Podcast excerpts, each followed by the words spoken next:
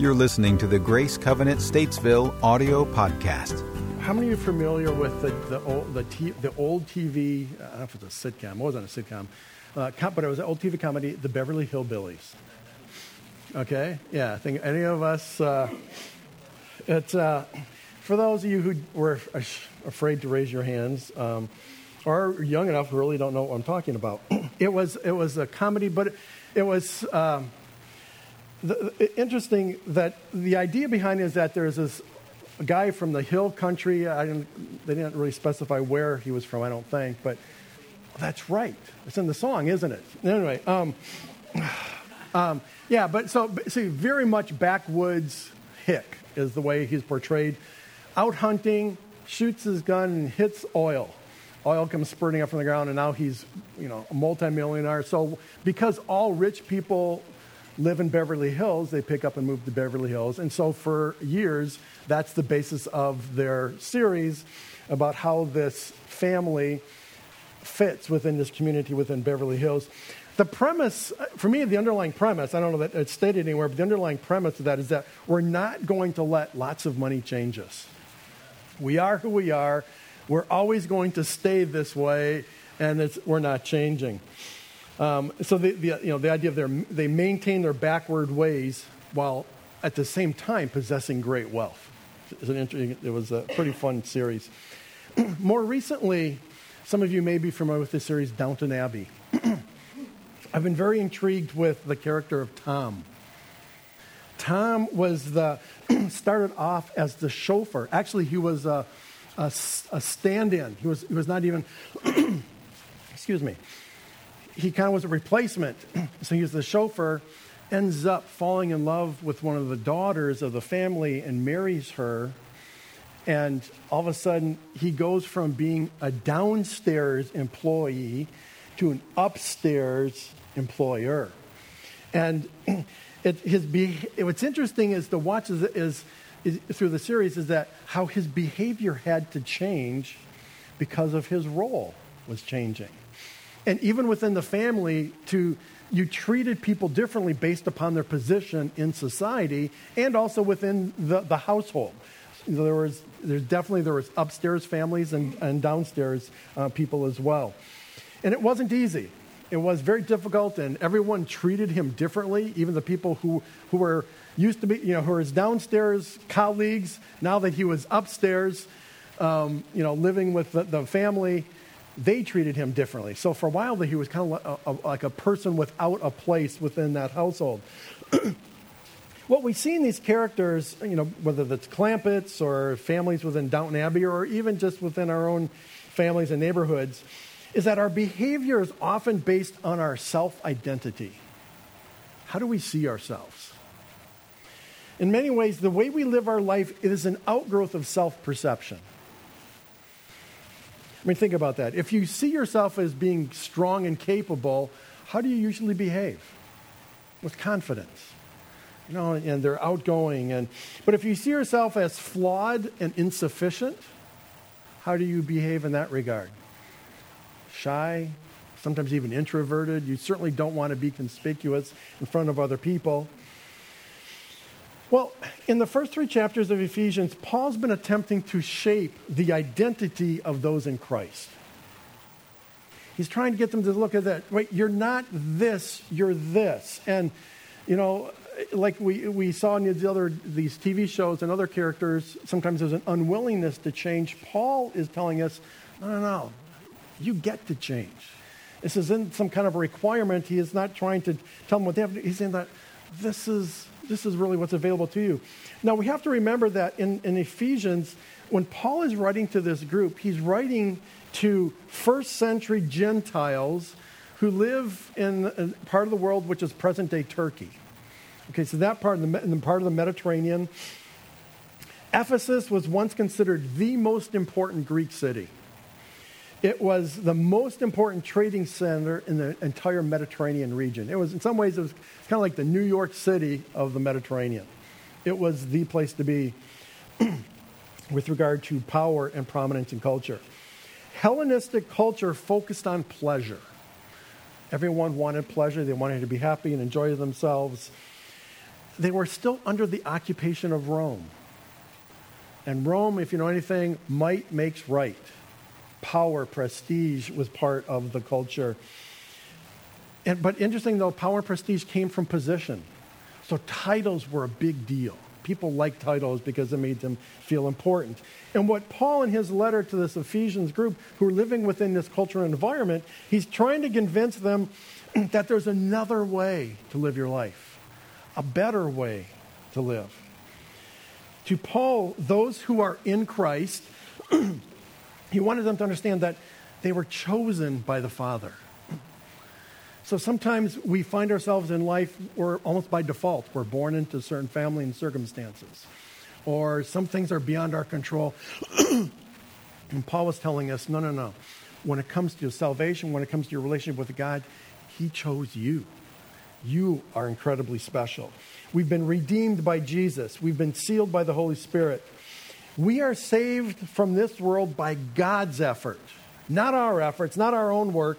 But God is at work in you and through you. It's Him who's doing it for you. In Colossians, another uh, letter he sent to another group talking about the same types of thing, he says, Take off your old self with its practices and put on the new self, which is being renewed in knowledge in the image of its creator. Here, there is no Gentile or Jew. There's no circumcised or uncircumcised, no barbarian, no Scythian. There's no slave or free, but Christ is all and is in all. Your identity is in Christ. It's not a national identity, it's not a cultural identity, it's not even your own personal identity anymore. Your identity is in Christ Jesus. and now, as we get to uh, chapter 4, Paul's tone shifts a bit. And uh, instead of trying to tell them, all right, no, you're in Christ, that here's who you are, here's how God sees you, the shift changes a little bit, and he, he begins to say that knowing Jesus isn't enough. Our knowledge of Him must change how we live. Our new identity in Christ should impact every area of our life. So, if this is your identity, you should behave accordingly, is what Paul was saying. So, the passage I want to look at here is in Ephesians chapter 4. I'm going to read verses, I'm going to look at all of the chapter, but only um, not, not, not from one, verse 1 to verse 32. I'm going to skip a section in the middle. But so I'm starting in verse 1. As a prisoner for the Lord, then, I urge you to live a life worthy of the calling you have received. Be completely humble and gentle. Be patient, bearing with one another in love. Make every effort to keep the unity of the Spirit through the bond of peace. There is one body and one Spirit, just as you were called to one hope when you were called. One Lord, one faith, one baptism, one God and Father of all, who is over all and through all and in all. Now jump down to verse 17. So I tell you this and insist on it in the Lord that you must no longer live as the Gentiles do in the futility of their thinking.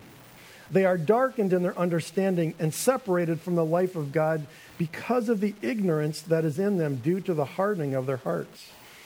Having lost all sensitivity, they have given themselves over to sensuality so as to indulge in every kind of impurity with a continual lust for more. You, however, did not come to know Christ that way. Surely you heard, surely heard of him and were taught in him in accordance with the truth that is in Jesus. You were taught, with regard to your former way of life, to put off your old self, which is being corrupted by its deceitful desires, to be made new in the attitude of your minds, and to put on the new self, created to be like God in true righteousness and holiness. Therefore, each of you must put off falsehood and speak truthfully to his neighbor, for we are all members of one body. In your anger, do not sin. Do not let the sun go down while you are still angry, and do not give the devil a foothold. He who has been stealing must steal no longer, but must work, doing something useful with his own hands, that he may have something to share with those in need. Do not let any unwholesome talk come out of your mouths, but only what is helpful for building others up according to their needs, that it may benefit those who listen. And do not grieve the Holy Spirit of God, with whom you were sealed for the day of redemption. Get rid of all bitterness, rage, and anger, brawling and slander, along with every form of malice. Be kind and compassionate to one another, forgiving each other, just as in Christ God forgave you. Let's pray.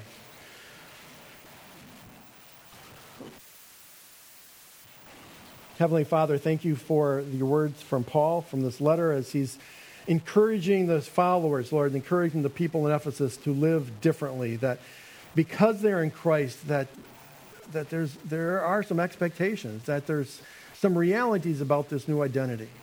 Lord, help us to understand that, that we might be able to make application to our own lives today. Uh, so, Lord, guide our, our conversation here the next few minutes, I ask. In Jesus' name, amen. Thank you.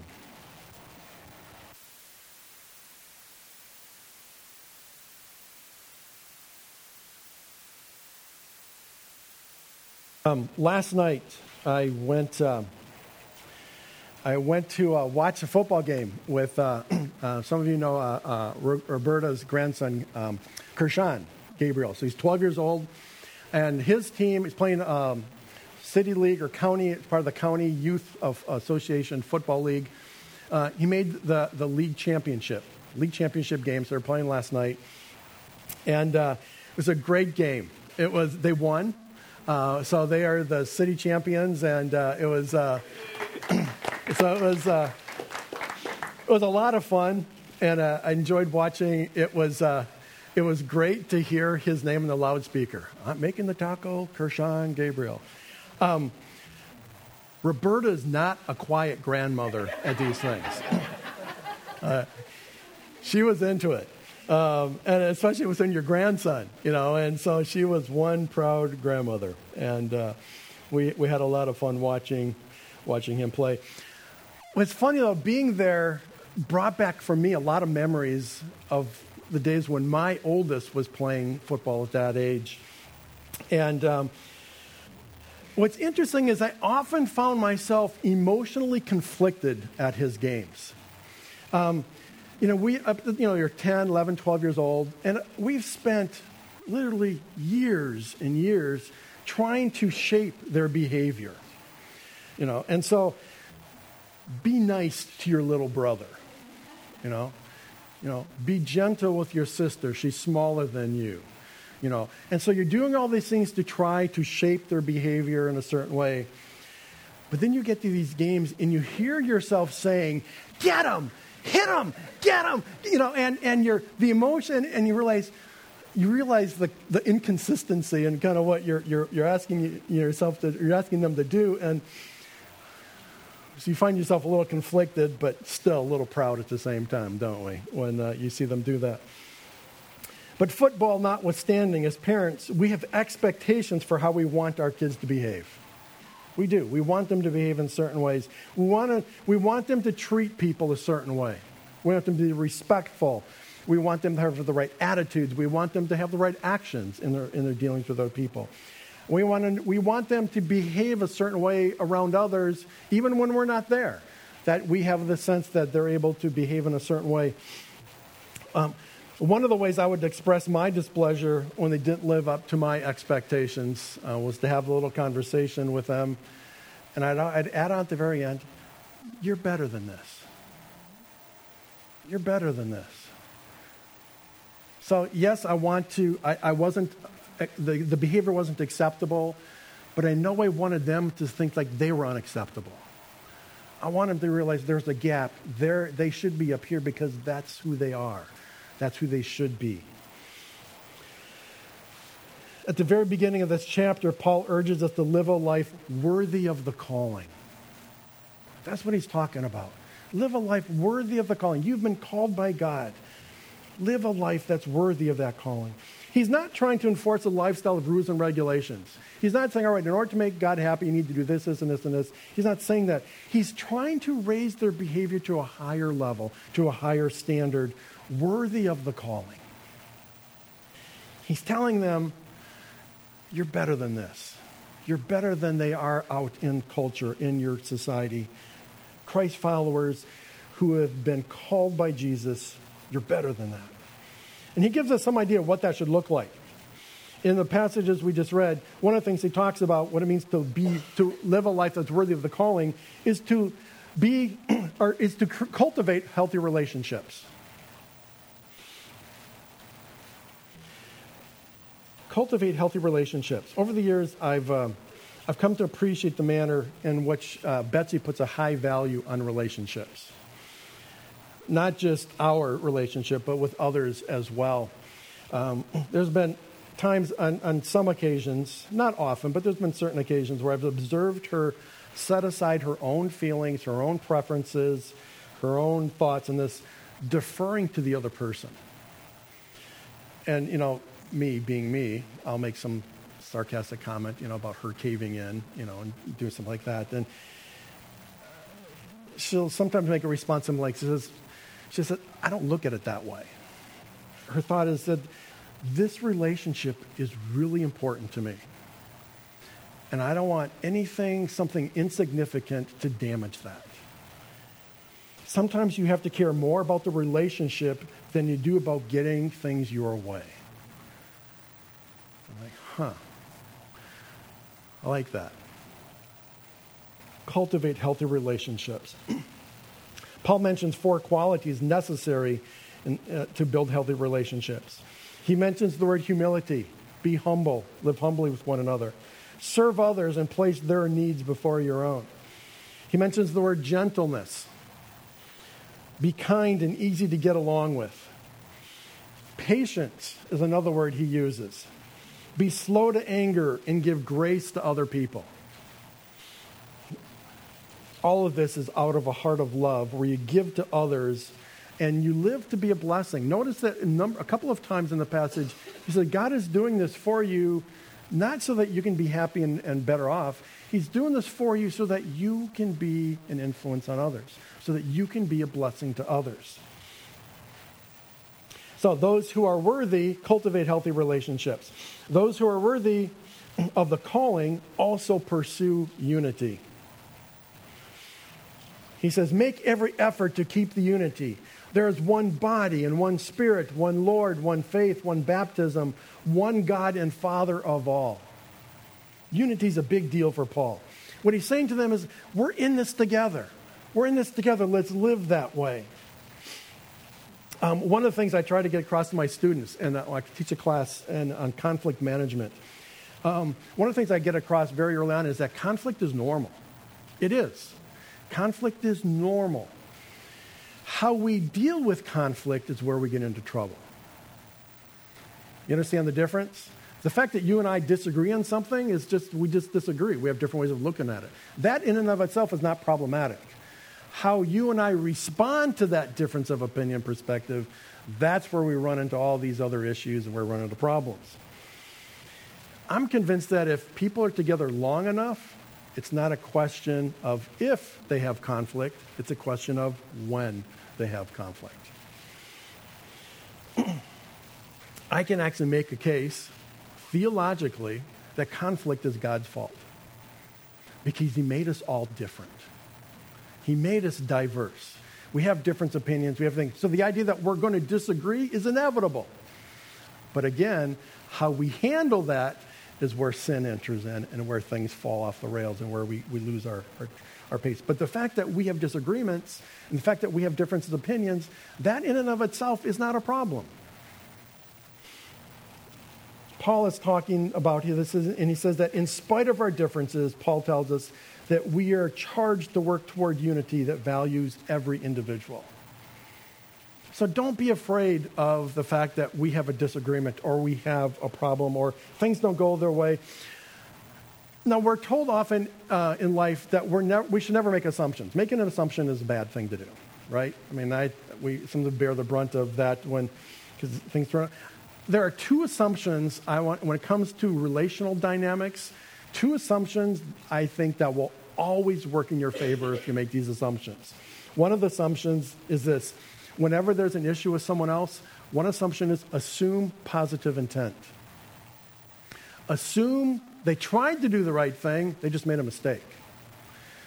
Don't assign um, intentionality to it, a value like they did this because they're mad at me. They did this because they want to hurt me. They did this because they're unfair. Don't go down that path. Assume they really wanted to do their thing. They just screwed up. They just made an honest mistake. So go in with that conversation with that, uh, with that assumption, and the dynamic is completely different. The second assumption in that regard is this assume you do not have all the information. Assume you don't have all the information. So, what happens then, if uh, Len and I, there's something there, I approach him not accusing him. If I think I have all the information, I'm going to approach it that way and say, all right, why did you do this? What's wrong with you? Right? Right away, anytime any of us, our, our first reaction is to get defensive, and it just escalates from there. It goes on. As opposed to if I assume I don't have all the information, Len, here's what happened. Here's how I'm perceiving this. What am I missing? What was, walk me through your, you're going looking for information, and you can have a really healthy conversation, and it just ends up being much, much better than as opposed to, I think I already know the answers, and I know he's got ill will towards me, so I'm going to approach it that way, and it just, from the very beginning, is going to be bad. So, two assumptions when it comes to unity assume positive intent, and assume you don't have all the information you need to make a proper decision. So, cultivate healthy relationship, pursue unity. And a third behavior of those worthy of the calling is choose godliness. You must no longer live as the Gentiles do. They have given themselves over to sensuality so as to indulge in every kind of impurity with a continual lust for more. Interesting word usage there. So Paul uses the word sensuality, he uses the word impurity, and he uses the word lust. It's pretty obvious what he's talking about here is moral impurity. There's a moral issue. I also think it's interesting, he's, he's not speaking to one gender, that he's speaking to both men and women. This idea of being morally pure. Um, so, and, and how many of you like chemistry? I know we have a few of you, all right, there. So, what happens? I'm going to come down here. What happens when you have, say, an element? I've got a jar of water here. And you put so this is pure water. Now, what happens when I would actually put one little. You know what's, what's interesting, reflecting back in this letter that Paul wrote? Again, remember, he, he, um, he visited them, and when he came back, he sent a letter. Um, it didn't work. He heard that they were not behaving, so he sent a second letter, which is actually 1 Corinthians. Um, it still didn't work. We actually know from Second Corinthians that Paul actually uh, made a visit, another visit, a second visit. It's not recorded in Acts. But he, in Second Corinthians, he talks about the time he came back to them again because they just weren't getting it. He'd had a personal visit, two different letters, he'd sent different people, and they just were really struggling. So he went out, and it says that he had a painful meeting, is how he described it. A painful visit. And uh, so it was a come to Jesus meeting, I guess, where he just said, and laid it on the line. And we know from Second Corinthians and the content that we've seen there that they finally began to get it because the tone is very different. They finally discovered that the significance in life comes from serving one another, not from being selfish and wanting things your own way. Serving one another is the key. May that always be true for the people of Grace Covenant, Statesville. Let's pray. Father, this morning we've had a chance to, um, again, just to, to sing and lift our voices in worship. We've had a chance to give. We've had a chance to talk and share and, and laugh at some goofy videos. And uh, Father, again, all of it is because of our love and, and our passion for you and our desire to live out our faith. And Father, even though our faith is incredibly personal, it was never meant to be individualistic. It was always intended to be lived in relationship with other Christ followers. So, God, thank you for the people of Grace Covenant Statesville. Father, thank you for what you're building and developing here and that you've called us to be a part of it. And uh, Lord, our desire is to honor you in all that we say and do. Father, if there's anyone here who is feeling a little left out, I pray, God, that an extra dose of grace would be on them this morning. Father, that uh, maybe there's feelings that have been hurt or maybe things didn't set quite right. Father, I pray that you would heal that in the name of Jesus right now. And Father, maybe there's, as we're just sitting here reflecting, maybe, Father, someone comes to mind that maybe we weren't as gracious as we could have been, and maybe we need to go back to them and ask for forgiveness and make sure that that relationship is right. Uh, Father, I pray that you would protect this congregation from those seeds of anger, for those seeds of strife and division, that they would not take root and they, they would die quickly. Father, that your Holy Spirit would protect us as a congregation. So, Father, we thank you again for this day. And Lord, as we leave this place, I ask, Father, that you would uh, continue to go before us and prepare the way. Father, that you give your people favor with uh, the tasks they put their hands to, with the relationships and the people they meet. Father, that each would be blessed this day, I pray. And it's in Jesus' name. Amen. And sometimes we, we don't ask, we go by our feelings and emotions and what we want and our desires as opposed to, you know, what is the right thing to do here? A third component of a, a life who wants to honor God and worthy of that calling is a life that is disciplined and has self control. I was really good with the first two this third one is really, uh, I was like, really, Farrell, we want to mention that? Can't we just leave, cross that one off? Um, I think, I think all of us struggle with that one, uh, the idea of being disciplined and self control. Lastly, those who are worthy of the calling embrace transformation. I remember the first time I got to sit at the big table you know, the family reunions, the family meetings, and you've got all the adults and you got all the kids. You know, the brothers and sisters and the cousins are all over here. And remember the one time I got to sit with the adults, how excited I was because that's, I mean, that's, I was the oldest in my family. I was also the oldest of the other cousins. So um, it, it was, I was first in line to have that experience. What was interesting though is that afterwards my dad pulled me aside and, uh, you know, I really wasn't expecting anything, but he said, if you want to sit with the adults, you have to behave like the adults. Like, huh. that was a novel idea for me. And he pointed out a couple of instances, instances during the meal when my behavior didn't measure up. Now, I really like sitting with the adults. You know, the idea of that, you know, more mature, more growing up. I didn't have to sit with my brother and sisters and cousins and so I quickly learned that if I wanted to continue to sit with the adults at the big table, my behavior had to change. I had to transform my behavior. And that's what Paul's telling the people here in Ephesus. Yes, you've been saved.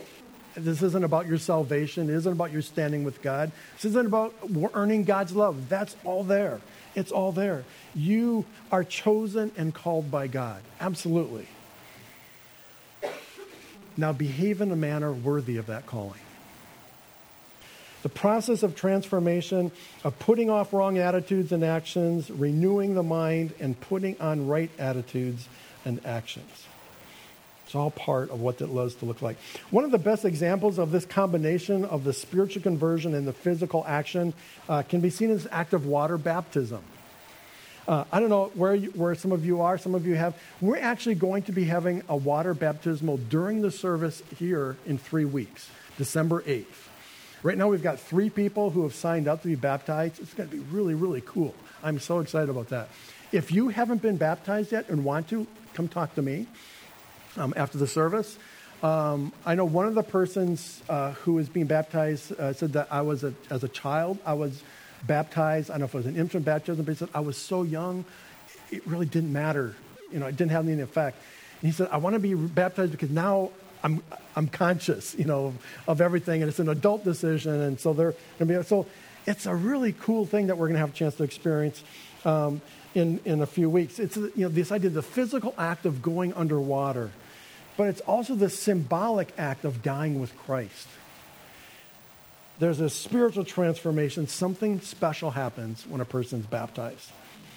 So, again, if you haven't been baptized and would like to, come see me after the service, and uh, we'd love to have a chance to, um, to baptize you uh, here in three weeks. The call of Jesus, the call for all of us is to follow him. Beyond professing him as our Savior, we are called to follow Jesus. His life in us must change who we are and how we live here and now. Let's pray. Heavenly Father, I thank you for this day, and I thank you, Father, for all of uh, the blessings you give us. Thank you, Lord God, that, that your love is not conditioned on our behavior. You don't love us any less when we misbehave, nor do you love us any more when we do something nice and we do something well. Father, your love um, is steadfast. But Father, as your children, there's, there is an expectation that we behave in a way that's worthy of that calling, worthy of that role, worthy of that birth. So Lord, help us in those areas of our life where we may fall short, where we might not live to that standard that we see in Christ. So Father, we commit ourselves to your purposes this day. And Lord, we ask that uh, you would work in our hearts in the days and the weeks and the months ahead, do I pray. In Jesus' name. Amen. For more information on Grace Covenant Church, our service times, ministry opportunities, directions, and more, visit us at gracecovenant.org.